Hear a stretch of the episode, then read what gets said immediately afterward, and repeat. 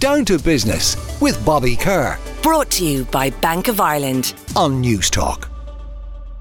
Now, let's talk about the mad, mad world of cryptocurrency. Is it a currency and should we treat it as an investment option? One man who has his doubts is Rory Gillen of Gillen Markets. Good morning to you, Rory. Oh, Bobby. Now, Rory, um, if we talk about a currency, uh, if you, I've I read something recently where you brought in uh, the noble qualities of Aristotle, who effectively defined a currency as having five distinct characteristics. What are they?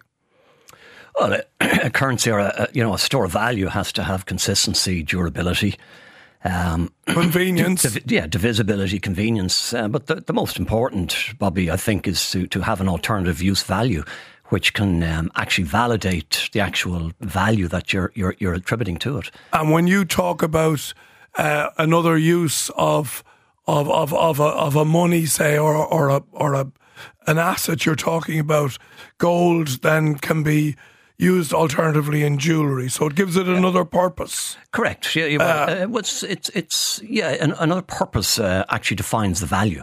Because if you think gold is, is required for jewellery and in complex industrial applications, you'll realise then that um, even if gold was never treated as money by central banks or anybody else, that there's a value which is the cost of production. Right. And uh, plus a margin for the miner and the guy who's selling it. And you can actually attribute a value to it, which is, so, you know, is, it trades around the, the, cost of production. So where is your sort of, and again, your your publicly held skepticism around cryptocurrency? Oh, well, yeah, and I've been, I mean, I'm, to be, to be, to be brutally honest, right, I've been a skeptic since $3,000 of Bitcoin. It's 50,000 today, right? So right. I remain a skeptic uh, and a, a So, a, and again, just to, just maybe to challenge yeah. you slightly on that. So if I came in at three thousand and I got got out at forty eight thousand, I would probably consider it a good investment. Well, a good speculation, maybe. but you know, I, well, that's over a number of years, mind.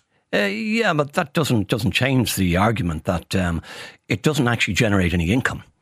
So it's not really an asset. Like at least with bank deposits, you get deposit interest. So this is a compound interest, yeah. and with, with, yeah, yeah. If so, it doesn't actually produce something, anything, it just sits there in your screen, right? It'll be sitting in the same screen in 20 years' time, having produced nothing. So is it going up in value because of its availability and versus the amount of people who want to acquire it? There has to be a reason it's increasing in well, value. demand, right? right? So demand versus supply, and those who are positive uh, on on Bitcoin, and there are many, uh, will argue that it's got a finite supply, which gives it value, um, and, and I would argue vehemently against that. That does not give something value.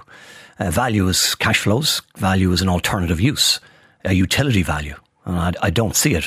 I mean, people say in Bitcoin's case it's for the transfer of wealth um, outside war-torn countries or you know politically sta- uh, inflationary-prone regimes, and I, I, buy that argument. But the trouble with that argument is that uh, when digital gold arrives, which which it will do, um, it's the real deal. And but even that in itself, digital gold, the arrival of digital gold tells us that it's disrupting the market, that gold has had to change the way it trades because it now has a, a bit of competition on the landscape.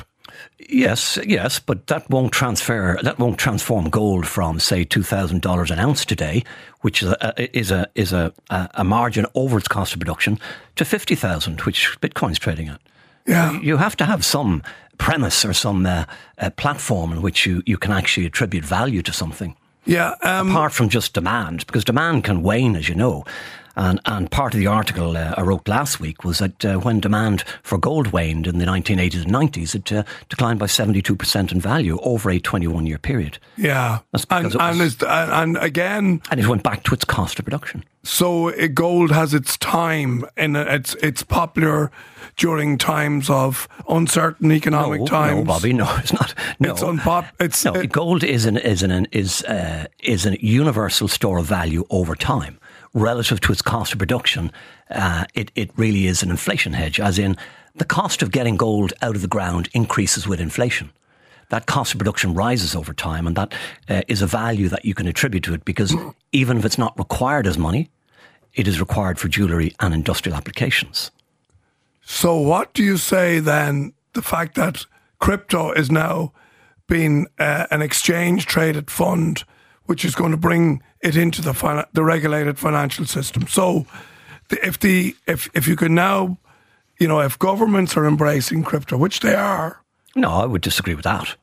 Okay. Just well, 'cause have a listen the- to this. Yeah. Now, somebody who's a very different take on all this is Gary Carvill of the Digital Wealth Group, who teach people how to safely invest and hopefully make some money in the crypto space. Good morning to you, Gary. How are you? Good morning, Bobby. I'm very well, thanks. Now, maybe just briefly, Gary, tell us a little bit about yourself and what you do, if you would. Sure thing. Um, I've been involved in cryptocurrency since 2017, actively investing since 2018, and for the last three and a half years have been what we would call full-time crypto in the education space, teaching people how to take a small portion of their net worth and expose it to the highest appreciating asset class of all time. Okay, so let's get down to some of the nitty gritty around crypto. In your view, how can something that's you know created digitally actually be worth money? Well, we get into an issue there of scarcity. So, Right. why do people hold gold? Because they believe it's scarce. It's not really scarce. It's artificially maintained scarcity at 1.5% inflation rate, inflation rate per year. But Bitcoin is provably scarce. It's provably scarce and it's got a 15 year track record of being impenetrable by every government agency and hacker on planet Earth. Right. I think that gives it its value. And tell me another thing. Uh, they say that for something to to perform as currency or money, that it has to have an alternative use. And you cited gold there, which does have an alternative use. It's used in jewelry or whatever. Crypto, is there an alternative use that would satisfy that criteria? Well, I think we need to have a like this is a very deep discussion there to have about cryptocurrency. Cryptocurrency is a bit of a, a taboo word for a lot of people. This technology is about transparency and about democratization of power. It's not just about currency. Bitcoin itself actually, frankly, failed as peer-to-peer digital currency, but where it has established itself as a real narrative is digital gold.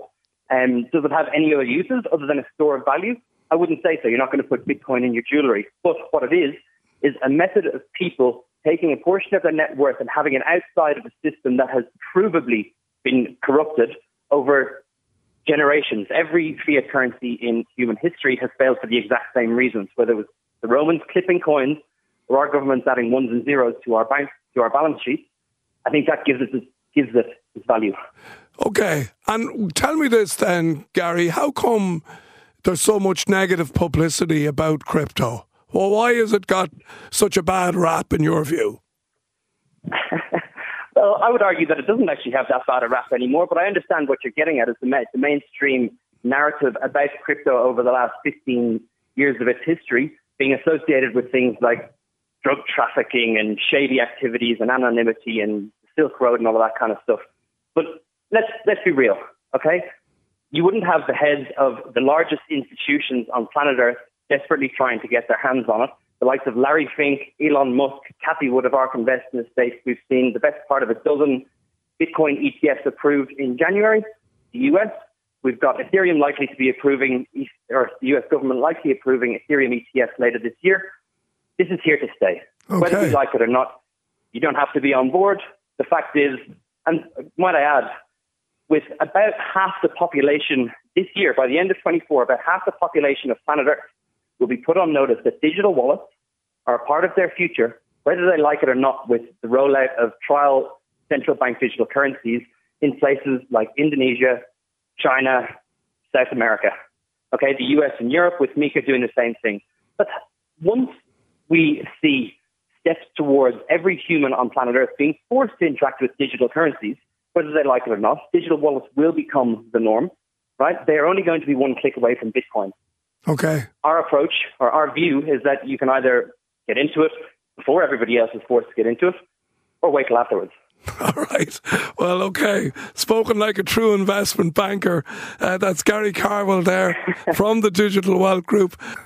Now you can't see the reaction to Rory Gillen here in the studio, but I can say that his his face paled listening to that piece uh, from Gary Carvill. So, what do you say uh, on the back of of Gary's arguments there, Rory? Well, digital currencies are nothing new. And um, I would argue that uh, Bitcoin is not a digital currency.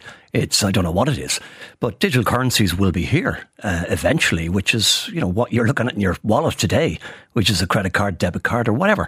Um, bank deposits can move from the banks up into the central banks, which can can then be a digital currency that you can you can move around the place and not just be beholden to a bank. But that's that's nothing new.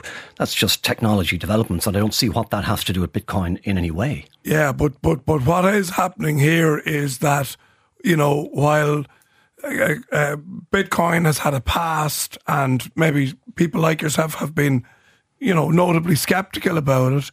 It does seem to have rattled the cage and cages of of conservative everyday investment to to come up with a, a new product that is digitally led. Yeah, I, I can hear you, Bobby. You're, you're desperate to get to get the argument in in some way or to understand. Well, I'm not desperate. Right? I, I, personally, and again, yeah. I, I wouldn't buy cryptocurrency yeah, no, and the reason I wouldn't buy it is because I don't. I've said this publicly. I don't fully understand it. Yeah, and I think I need to. For me, you need to have an understanding, even at a basic level, of what it is you're investing in. Yeah, and I, I would argue I've, I've, a, I've a pretty good understanding of what gold is and why it's money. And as a result, uh, I would measure up everything else against that. And therefore, I just don't believe cryptocurrencies measure up against it. Okay. Um, anything you can produce artificially is, you know, you can produce in unlimited quantities. Okay. Okay, thank you. Well, look, we've uh, we've tried to have a, a, balanced argument. Rory Gillen, thank you indeed, and uh, Gary Carvill, thanks for your contribution as well. I hope we've enlightened our listeners. Down to business with Bobby Kerr. Brought to you by Bank of Ireland. Saturday morning at eleven on Newstalk.